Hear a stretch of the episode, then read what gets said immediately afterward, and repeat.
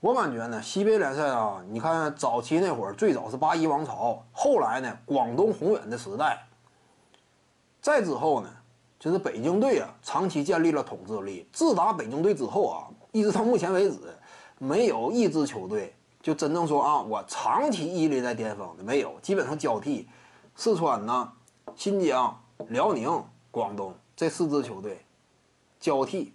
但是下一个阶段，我感觉非常有可能啊，来到新疆队的时代，非常有可能，因为新疆队国产选手周琦呢，攻守俱佳，场上影响力这么讲吧，包括所有外援在内，他基本上也属于是首屈一指级别的，就是整体的影响力啊。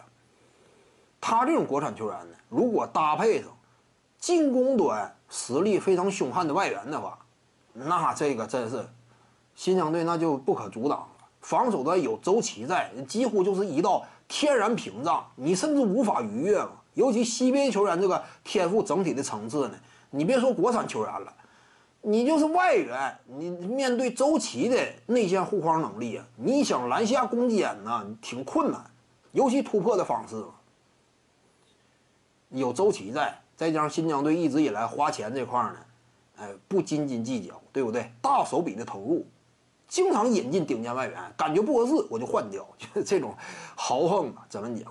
这就是花钱的态度。一支俱职业俱乐部就是这样，花钱态度如果特别积极的话，当然有利于你争夺成绩了。这是他俩不一定完全就是啊，成这这种这个啊正比分布啊，我多花一倍的钱，我就有多加一倍的争冠的可能性，这不见得。但是你花钱多，那肯定是不断提高的，这玩意儿是正常的。就算说阿卜杜沙拉木呢，他回归之后啊，能力属性呢，哎，有一定的下调。但是阿卜杜沙拉木他受伤，起码目前来看，呃，恢复还是挺顺利的。差不多预期之内呢，是能够回归赛场的。再加上周琦以及呢外援这块储备再雄厚一些，那新疆队是无人能挡的。就算说阿卜杜沙拉木啊，他就不回来。靠着周琦再加俩外援呢，，CBA 很多球队都无法招架，真是这样。所以新疆队呢，非常有可能开启下一段王朝时期呀。徐静宇的八堂表达课在喜马拉雅平台已经同步上线了，在专辑页面下您就可以找到它了。